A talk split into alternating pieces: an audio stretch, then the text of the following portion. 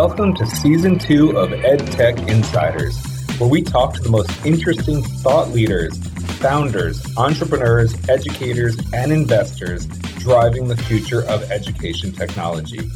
I'm your host, Alex Sarlin, an EdTech veteran with over 10 years of experience at top EdTech companies.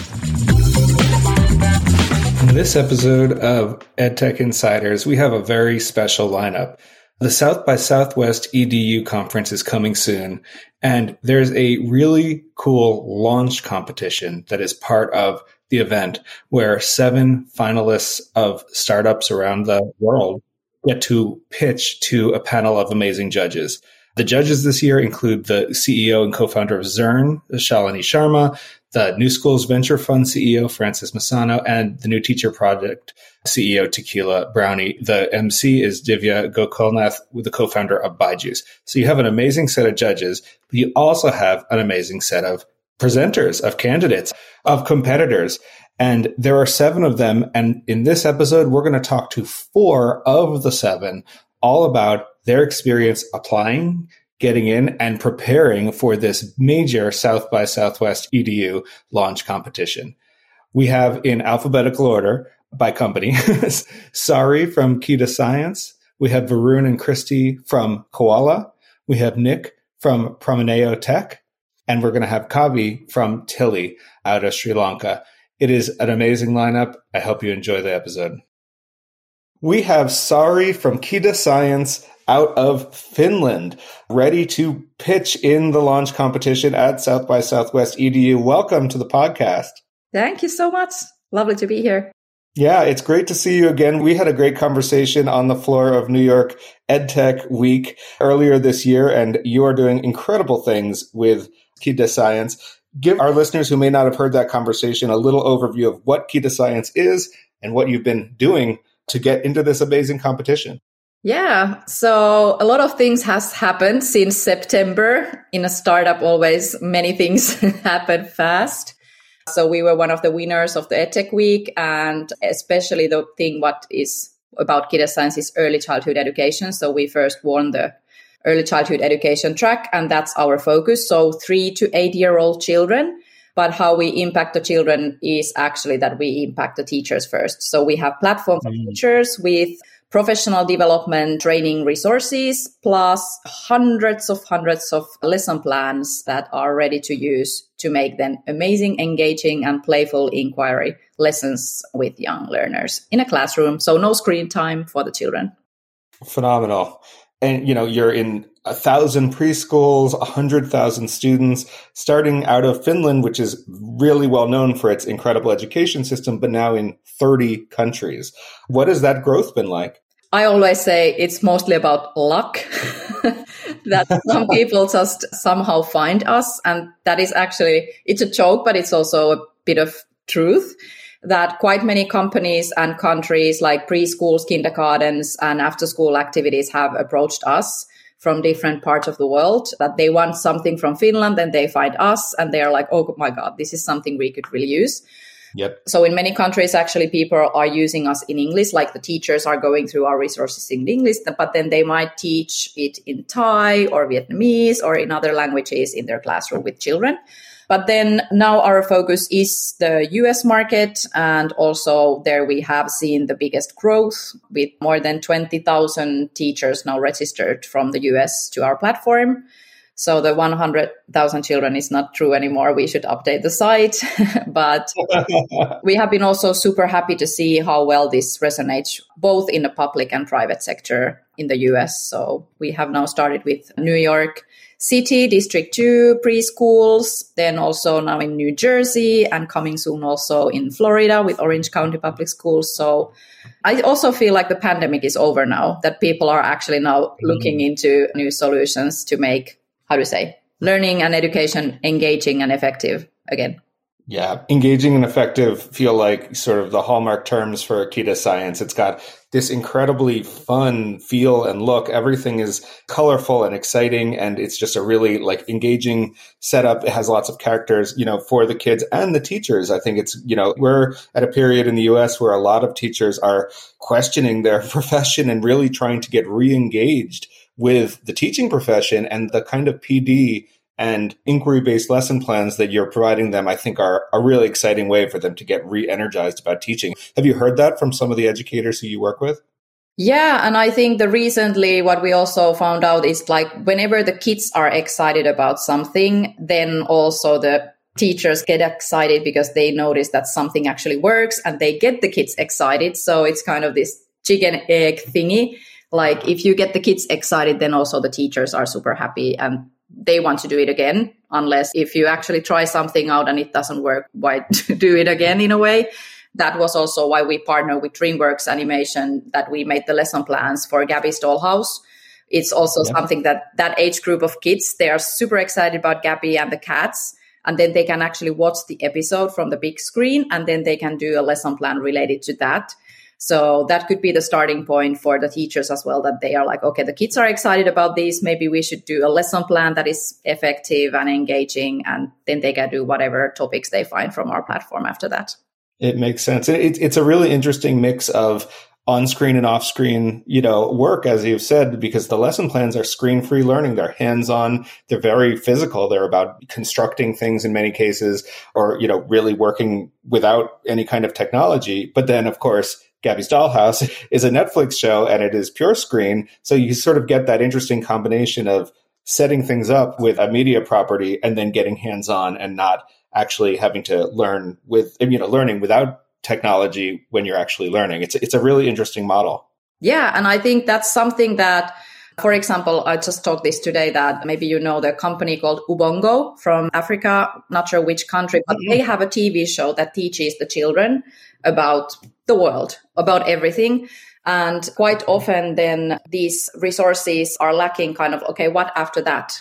Is it only something right. that kind of also the TV shows and Gabby Dollhouse, it's like, okay, the kids watch the show, but what did they learn? They might learn something and they might be questioning and wondering, but we try to then do like you actually would then try to solve the problem around that topic.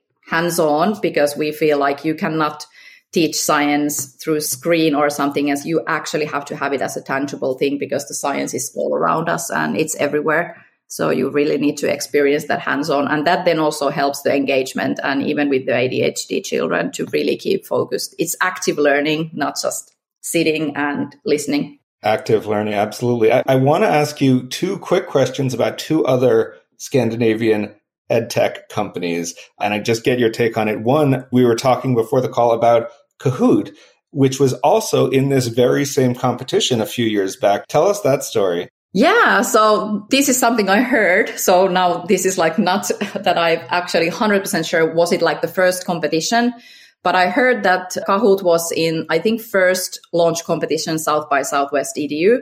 Not sure that they won it, but at least they were as a finalist. And after that, they skyrocketed. So of course, waiting that to happen after this. yeah, that's what I heard. I think it's true. Yeah, it's true enough for, for the for the inspiration. I and think. actually, something about Kahoot I love is that they gave the solution for the teachers, and then the teachers kind of spread the word of mouth, and that's what we have seen also in our like we created the freemium exactly for that. Even though there's a decision maker, but they can then give our solution for teachers if they like it, then they can buy it or use it more. So we have to give the power for the teachers that they use only the tools they feel it's necessary and valuable. A hundred percent. And that sort of bottoms up approach, especially in early childhood where you're giving teachers tools, they try them out with the kids. And as you say, when the kids love them and say, Oh, we want to keep doing this, gets the teacher excited and then they're going to you know sort of lean in and do more and then they can you know pull it up to more teachers or spread it among their peers or within the school and you know so it's really it's about the teachers and making sure they're empowered but at the end of the day it's also about making sure the learning is really exciting for kids definitely what was the other company the other company is Lego. So I wanted to ask about, you know, the Lego group recently acquired BrainPop, which is a really interesting ed tech property that also has some, you know, has its proprietary characters and does sort of some games and, and videos. It's much more sort of front tech heavy than, than what you're doing at Kide Science. But I'm curious what you made of that acquisition. I actually then, well, well, I knew BrainPop only about the apps for kids. Like I think my kids have also used some of their apps at home or something.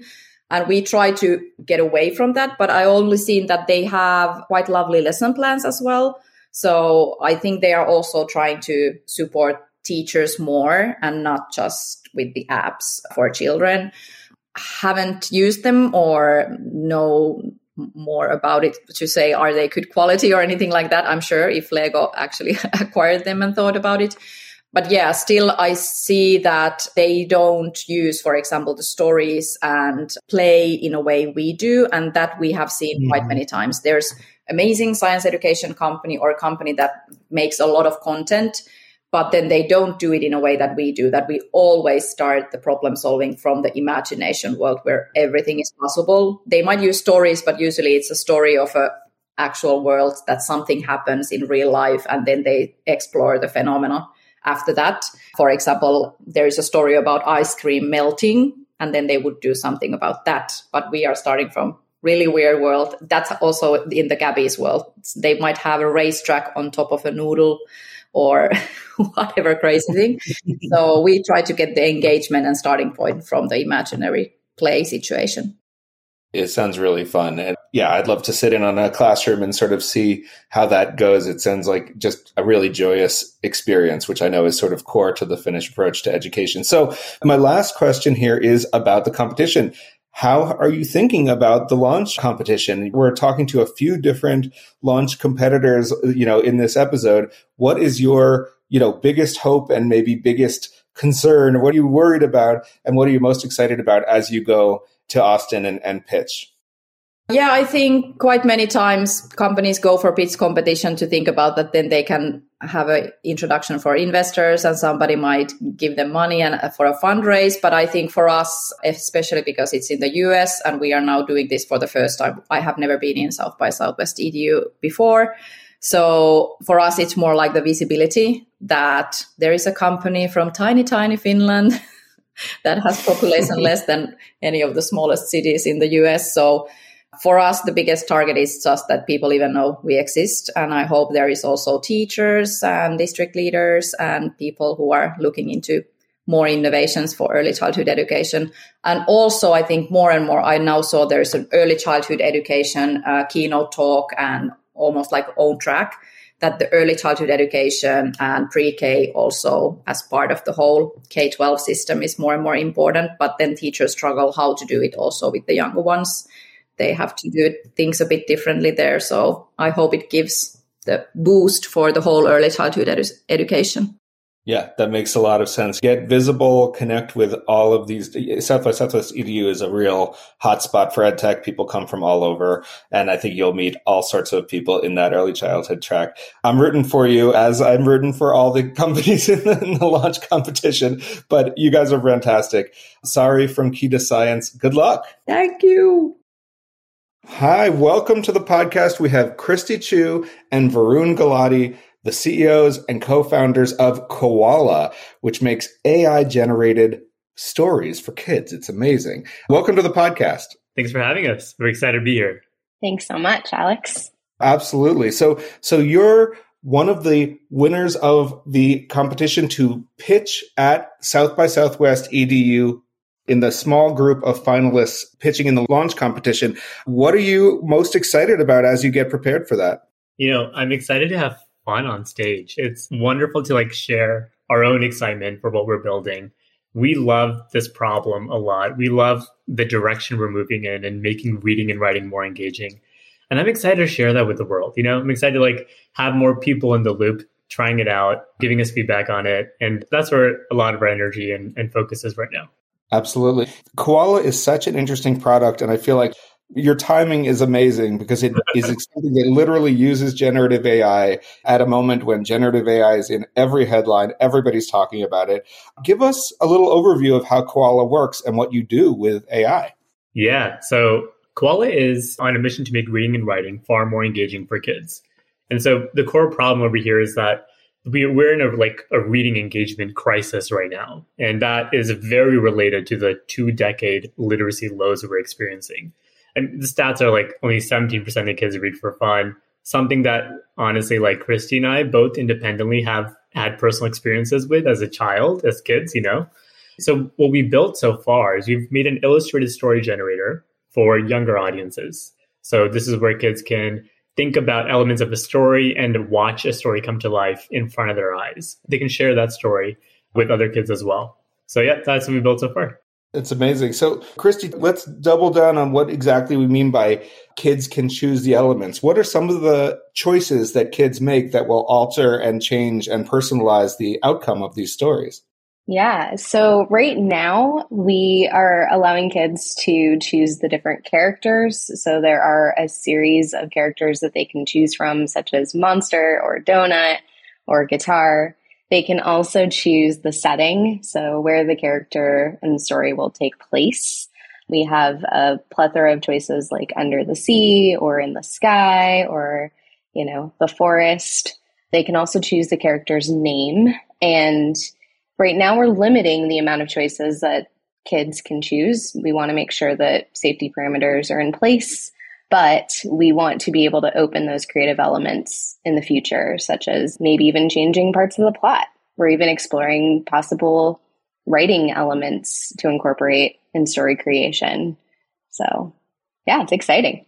It really is exciting. So, if I'm hearing you, basically, you're offering a few different important choices right now but there are a little bit of like combinations, like pick one from column A, one from column B, and you names and things, and it'll put together a totally unique new story. But you're trying to be very careful because, you know, as we know, artificial intelligence is a little bit unpredictable. You don't always know if what comes out is going to be completely safe. So you're being careful and cautious and rolling out more and more customizations in alignment with your insurance that it can be safe for kids. That's exactly right. And we know that historically, I know as a former educator that choice and autonomy are really important and really, you know, help support engagement in student learning. Yeah, when you go to the Koalluh site right now, you actually have a working beta. You can try this out and go through some of these choices and see a story get generated right in front of you. That's a really exciting new feature. Tell us about how you decided to open the beta and where you're sort of going next with Koalluh. Yeah, I'm happy to share more about that. So, we initially started testing this with a few dozen kids and families. In our closed alpha, we had a lot more, how do I say this, like openness in what kids could create. Mm-hmm. So, we had one kid, for example, who created a story about a kitten who wore a fishbowl helmet. And it's, it's a really fun story. Very, like, the pictures were so entertaining.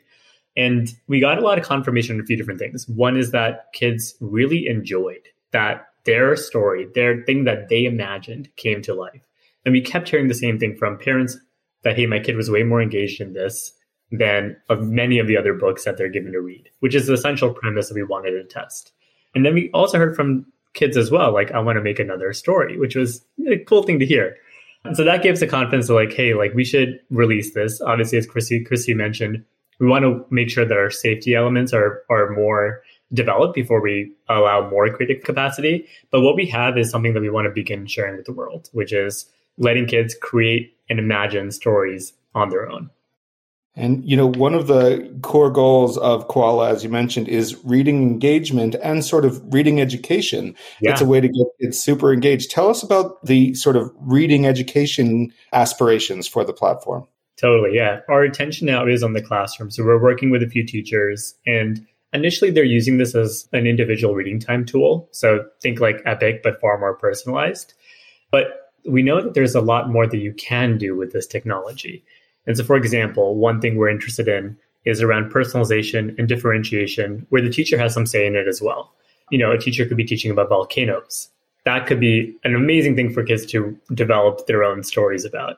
Or for younger audiences, a teacher could be working on practicing certain phonemes that again is another thing that like given the autonomy and agency that kids already have on Koalluh, coupled with some more control that a teacher may want around an instructional objective, we can put those two things together. So, yeah. That is an exciting vision. It makes a lot of sense. So it's sort of a creativity within educational constraints or you know you know that there's a certain uh, learning objective that you're going for but then kids can personalize it and put any kind of character or go really crazy and make it as fun and interesting as they want, but it's still going to be about volcanoes or it's still going to use a lot of long A's or things like that. I think that's really interesting.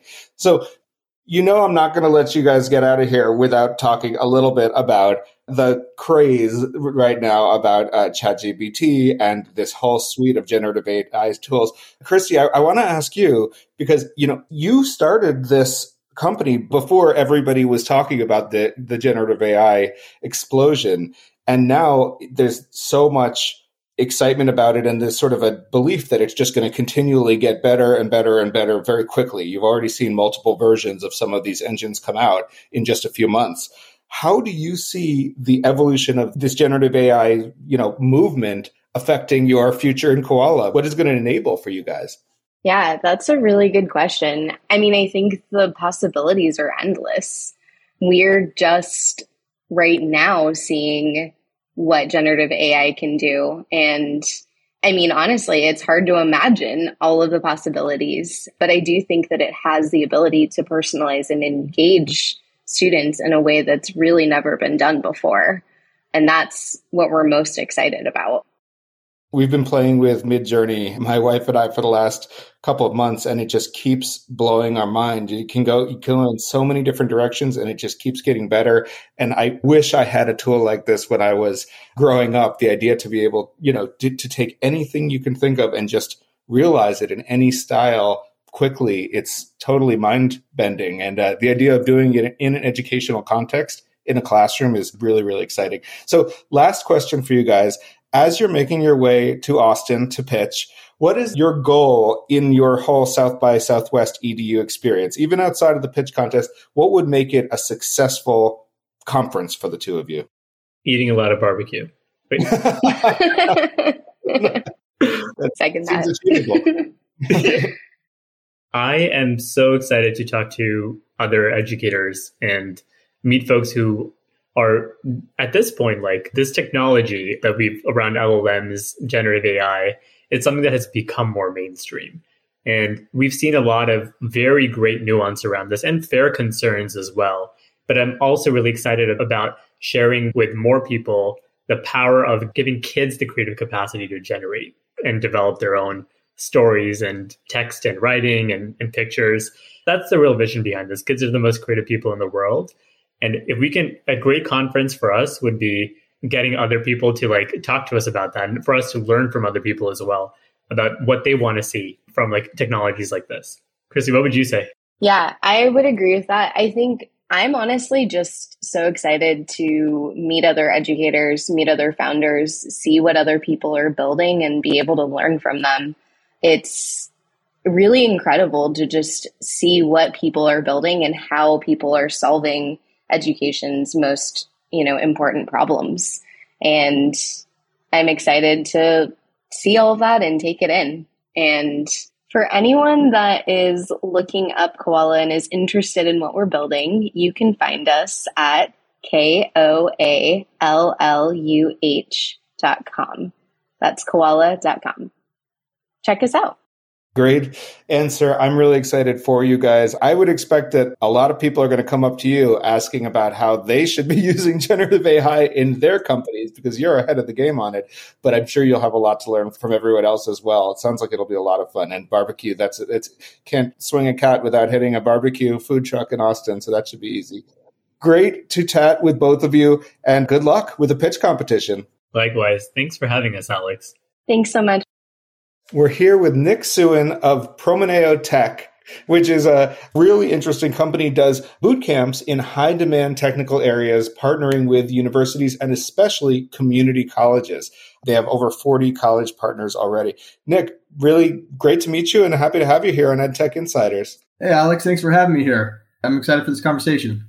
Absolutely. So, first off, give our listeners a little bit of an overview of Promineo Tech.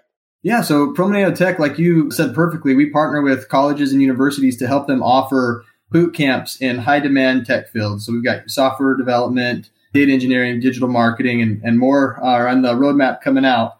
We're a mission driven organization focused on increasing accessibility to life changing tech education. So that's kind of where we shine. And that accessibility seems to be part of your strategy to focus primarily on community colleges. Tell us a little bit about what that looks like, how those partnerships work. Yeah, of course. I think many people see community colleges as some of the most accessible institutions in America. So that's a huge part of, you know, of why we partner with them. So our partnerships with community colleges work. Coding boot camps have been around since about 2011, but until very recently, community colleges have not participated in that industry. And in talking with a lot of them, we found that this wasn't for a lack of trying, but rather a model that fit in line with their mission and their price point didn't exist yet.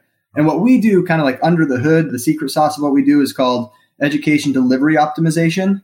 And that's where you, you take a look at how education is being delivered. And we do things like a flipped classroom and other things in order to cut down the overhead and make it more affordable and therefore more accessible. So that's where our optimized model fit in line with community colleges. And so we were able to start, you know, running boot camps for them.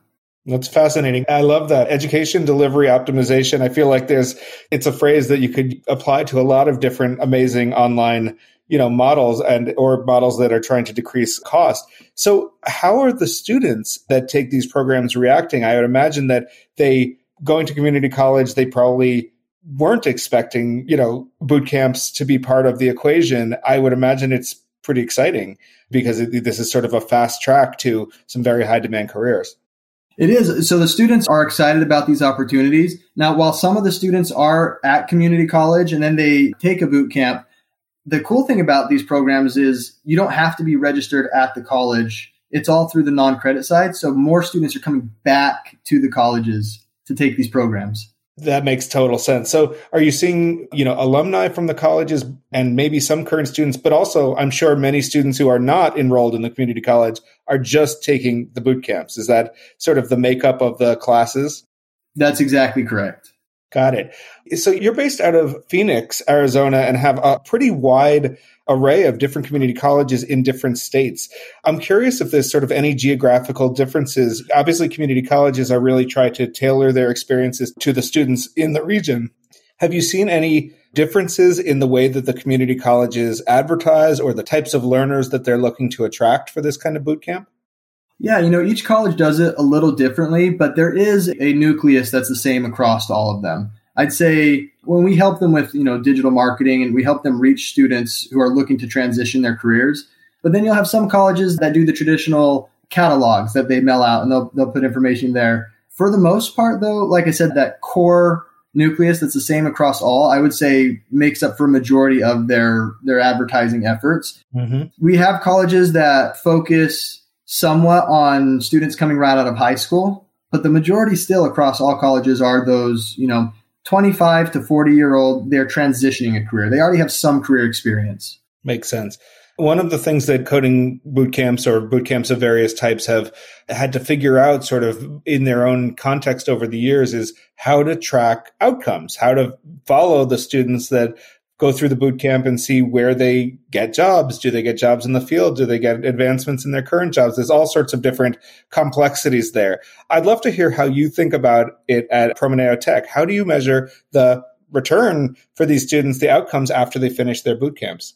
That's an excellent question. And it is, it becomes increasingly difficult as you work with multiple college partners as well, because we don't have the insight into each college and all their students on the tracking side of things we're working on some things where we hope to be able to track more of that data soon, and I'll be excited when we're able to share that. But for now, what I can say is we see students come back to us frequently and share that they've landed a job, and it's pretty constant. So there's a lot of excitement, and when we can see that those lives are changed, that's yeah, getting to tracking that for every student is high on the priority list. But what I'll say is some of the ways we track currently, and this goes back into kind of our mission to make this education more affordable, we started with just the education. We didn't start with a lot of career services. It's how can mm. we shave off anything that's excess so that people who want to learn how to build software can learn without paying for everything else they might not need to or want to pay for. We've grown past that and we've rolled out more and more career services and we're hoping to continue to expand like I said into into tracking that really doesn't exist in the industry yet today. But some of the ways we measure success for students right now is just through your traditional feedback, your surveys, right? So we're tracking them every three weeks in these 18 week programs. And the vast majority of students are rating our programs as, you know, life changing.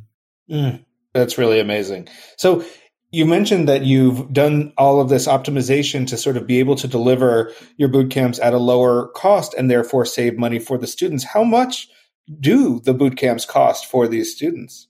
That's a great question. So our average boot camp costs thirty eight hundred dollars. Uh, compare wow. that to the industry average of thirteen thousand five hundred dollars.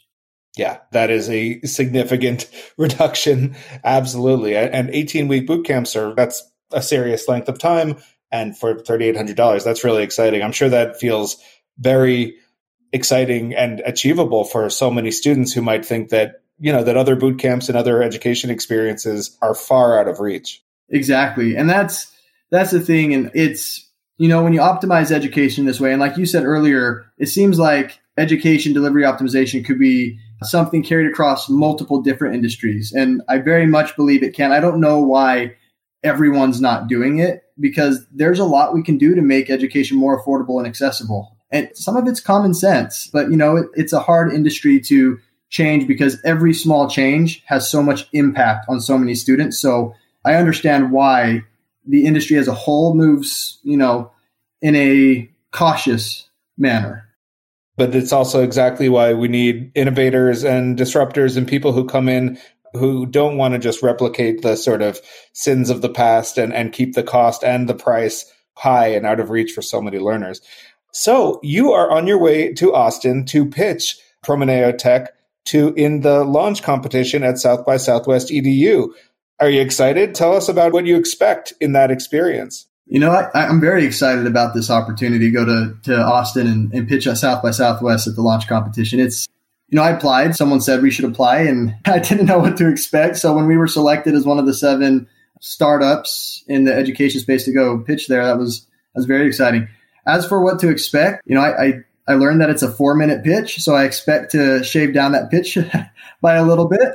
I'm excited. I'm looking forward to a good time, and I feel like there will be opportunity to meet some pretty amazing people there. I'm excited to meet the other six who are pitching that I've looked at what they, you know, what their products are, what their companies are. And it's just, it's really cool to be among innovators that are working to change the world and change education. It's a fantastic group that's pitching this year. And it's pretty much a fantastic group every year because education entrepreneurs tend to be pretty amazing people. I, I get to speak to a lot of them on this show. I, it sounds like you're going to have to do some uh, pitch delivery optimization to get down to four minutes. That'll be, that'll be fun. I like that. Yeah. So last question, I just want to, you know, we've asked this of each of the different launch competitors that we've been talking to, and you mentioned some of this already, but what are you most excited about at South by Southwest EDU, even outside of the pitch competition? What is sort of your goal as a founder and entrepreneur going to this amazing conference overall?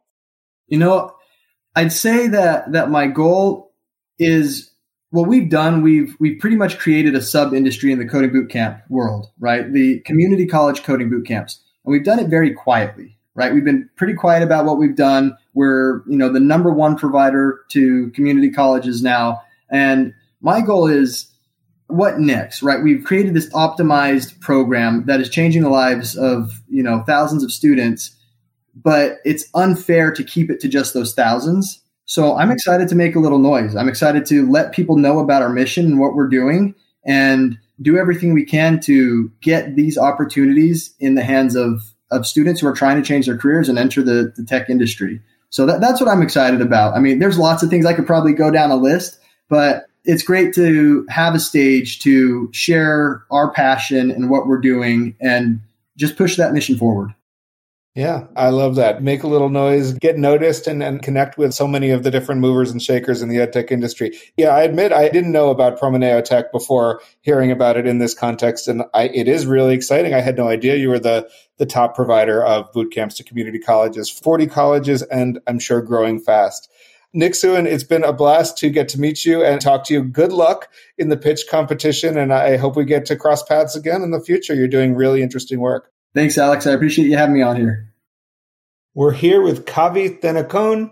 She's the CEO and co-founder of Tilli, which does social emotional learning in both the US and in Sri Lanka. Welcome, Kavi, to the show. Thank you, Alex, for having me. It's good to chat again. It is. It is. So we actually overlapped and worked together a few years ago in the same company and we got to know each other a little bit there. And then you started this fascinating company, Tilli. Give our listeners an overview of what Tilli is and what your journey has been like. Yeah, I think it's been a while since we overlapped at work and kind of thinking back to, you know, how our journeys have changed over time. But yeah, so Tilli is, we're a play based social emotional learning tool and we're designed for elementary school. So we're looking at the ages of five to 10. And for us, the core is bringing together the learning experience for kids, but also a parenting tool for caregivers. Because for us, mm. the thesis is it goes hand in hand. Kids need to be supported and parents need to be guided through this process. So we're trying to do this through sort of play, narrative, and game based learning. And we have a strong focus on sort of data science to sort of help make the learning experience outcomes based. So that's what we do in a gist. Yeah. So social emotional learning is a field and it's a type of education that has grown enormously in popularity and need over the last few years, especially as the entire world sort of shut down for a pandemic. And we're, at least in the US, having a pretty serious mental health crisis at all levels of schooling. I think the recognition that school has to do more than just teach, you know, algebra yeah. and geometry is really taken off. How have your conversations gone when you're talking to different caregivers and parents or schools about social emotional learning? Yeah, I think it's really interesting to sort of have your foot in sort of two ends of the world. We obviously came out of a graduate research project at Stanford, hence we have a base here in San Francisco, but also my home is in Sri Lanka and I would always say that Tilli has its island home. So we also do a lot of work back in Sri Lanka and in the South Asian region. And it's so interesting to compare the differences yeah. or also the similarities between these two sort of communities. I think here in the US, obviously the research space is very mature. Universities are talking about it, schools are talking about it, schools are adopting some sort of SEL into curriculums, but there's also a political conversation around it, which has been very interesting to me as somebody who's not from here. I think what I'm seeing in South Asia and Sri Lanka is COVID really accelerated the conversation. That yes, we had this STEM revolution in South Asia, and now it's time for what I would love it to be a SEL revolution. Mm. And you're seeing not yet with parents and caregivers, but more or less institutions, schools, a large INGOs, and even government authorities talking about early childhood, but with a focus in SEL. So it's been interesting to see these different spaces or stages of the journey that these two regions are in. But definitely the best time to be in SEL is now. Yeah, it makes sense. Hopefully the political conversation in the US around this is is going to die down. It feels fingers crossed. Yeah, but I can imagine it must be really interesting to be yeah, to see it from different countries' perspectives. So you're launching apps for Tilli. You have learning kits. You have all sorts of research. As you mentioned, it sort of was incubated out of the Stanford Graduate School of Education. Tell us a little bit about the sort of underlying research that goes into Tilli and how you're hoping to sort of distribute the, the product. Where are people going to find it? Yeah. So as of now, I'll first talk about what the product looks like now and the experience and kind of talk a little bit about the research that informed it. So as of now, if people use Android, we're on Play Store now. And for iOS, we have a web app, so you don't really need to download. So that's the digital footprint of it. But we also have a physical learning kit. So it's sort of like a foundational social emotional learning program in a kit. So that's essentially very play based. It's modular and it's designed for either a home or a school. So you can kind of figure out how to do it. And for example, if I have a child who's a seven year old, has Tilli in the classroom, they get to, you know, go through a module, they come back home and they could go through the corresponding gamified experience for that module with the parent. So it's essentially meant to be either used separately or as two complementary tools. So that's kind of where it is right now from an experience perspective. I think the research to really condense it, I think for us, it's three things. One is play. I think play is something that's so powerful and magical. And especially with social emotional learning, there's so much that play can bring.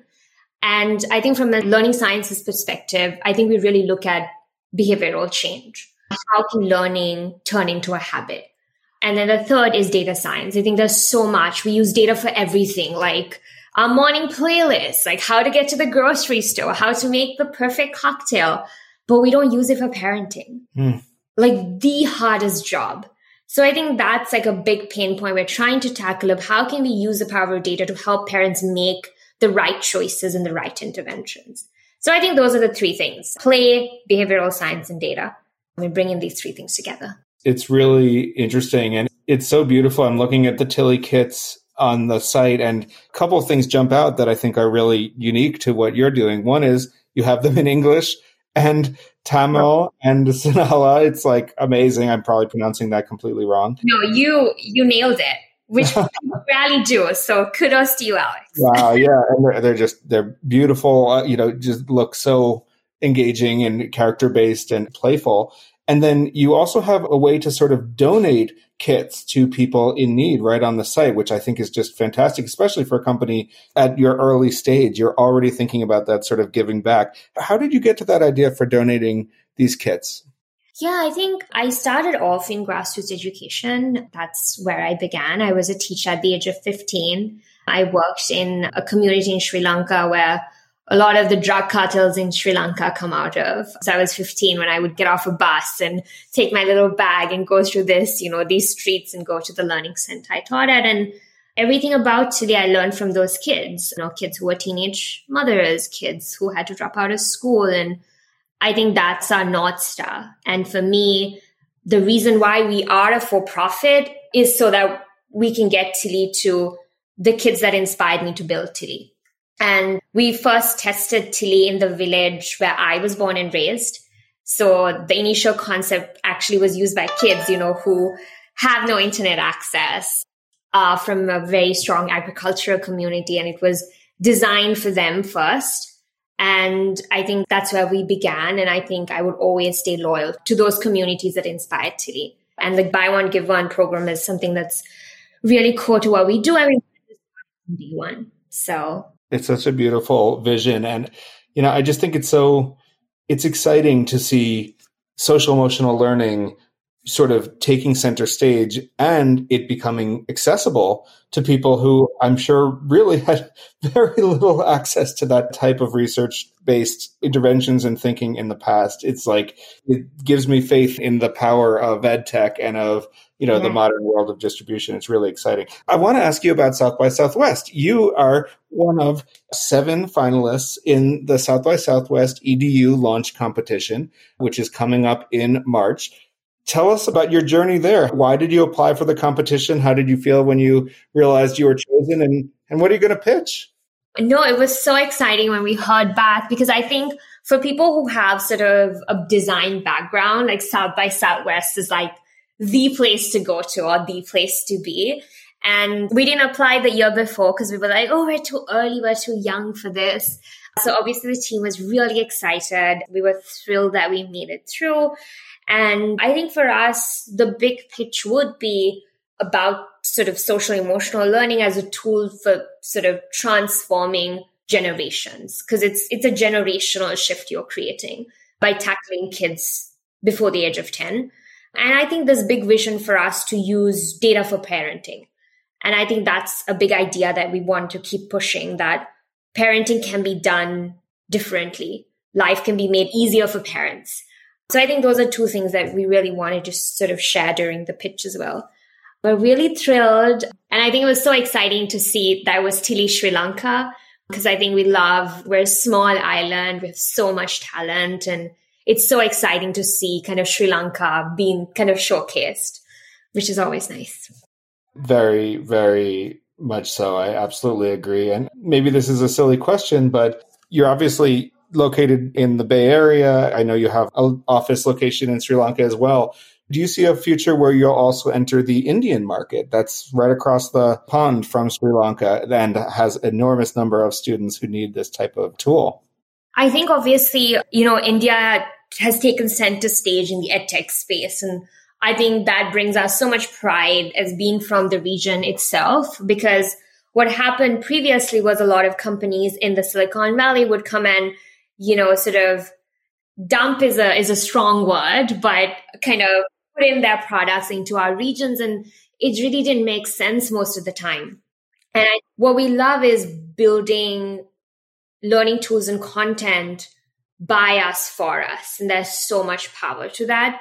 And I think with your question about the Indian market, our team is kind of 50% from India. My co-founder was also, she's an Indian American. So we have strong roots in India.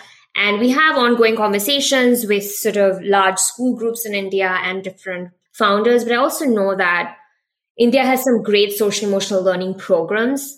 And I think for us, for me, something I really believe in is how do we complement existing local interventions and programs? How does Tilli become a tool and not necessarily a competitor of sorts, but how can we value add to what's already happening in India? I think that's some, that would be our strategy in terms of these conversations that we're having in India.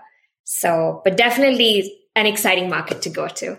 Yeah, and that's, a very thoughtful answer. Trying to not just crash into a complex ecosystem with lots of players, you know, thinking about where to enter and what to do and how to partner. I think that sounds very reasonable. I just have one last question. You know, you've mentioned data, you know, empowering parents and teachers with social emotional learning data a few times in this conversation. And I think it's such an exciting vision. Give us a little like double click on that. What type of data is being collected for lack of a better word through either the you know the kits in the classroom or through the app that can then be used by parents and teachers to support children. I love this question because i feel like when we talk about data we don't really look at okay what is it exactly? There's so much like oh data for this but we don't really get into the granular. I'll give you a very like very quick example. So one thing we do is for example with each module we look at what are the learning outcomes? What should a child be able to think, do, or say after they complete this particular module? And then we look at at different stages in this gamified experience, how are we gathering inputs from the learner, either as clicks or voice inputs or answers, etc., or habits that we track that help us figure out are they meeting those learning outcomes. So for example, we our first module is on feelings and emotions and we capture the emotion of the child in a given day. We also capture a voice input where they articulate why they're feeling that way. And then we recommend a strategy for them, you know, through cognitive behavioral therapy. And we try to see whether the strategy helped the child feel calmer. What we try to do is we then communicate with the parents something like, oh, we notice Kavi was feeling a little anxious over Fridays or Saturdays. Mm. And we can see this pattern something to observe is why is this happening? And we also noticed that breathing activities make Kavi feel calmer. So we recommend doing a breathing activity Friday morning. Something very actionable for parents rather than, you know, statistics. Like, here's what's happening with your child. Here's what we think. Here's what we recommend you do. That's a fantastic example. And I imagine that the educators and parents who are listening to this would love to have actionable advice about how their children are feeling and what they might do to get ahead of emotional stress, especially, you know, right now as the pandemic weans off and that, you know, isolation starts to hopefully go away. I love that example. I think that's super interesting. And it's, that's definitely not the type of data you can get through other standard education systems. Exactly. And I think for us, the big thing was how do we make it actionable and very simple? For example, a parent in a in a community like mine from Sri Lanka can understand. And that was our benchmark. And obviously we're still testing this out, but that's where we want the product to be December this year. It's a very exciting vision. And I like wish you the absolute best of luck in this pitch competition as well as in the future. I want Tilli to be everywhere. People should go to tillikids.com, find out more about Tilli. It is a social emotional skills boxes and app platform to help kids thrive, focusing on five to 10 year olds, making them happy, safe, and healthy with social emotional learning. Kavi, this has been a blast, and I hope to see you in Austin. Thank you so much, Alex. Thanks for listening to this episode of EdTech Insiders. If you like the podcast, remember to rate it and share it with others in the EdTech community. For those who want even more EdTech Insider, subscribe to the free EdTech Insiders newsletter on Substack.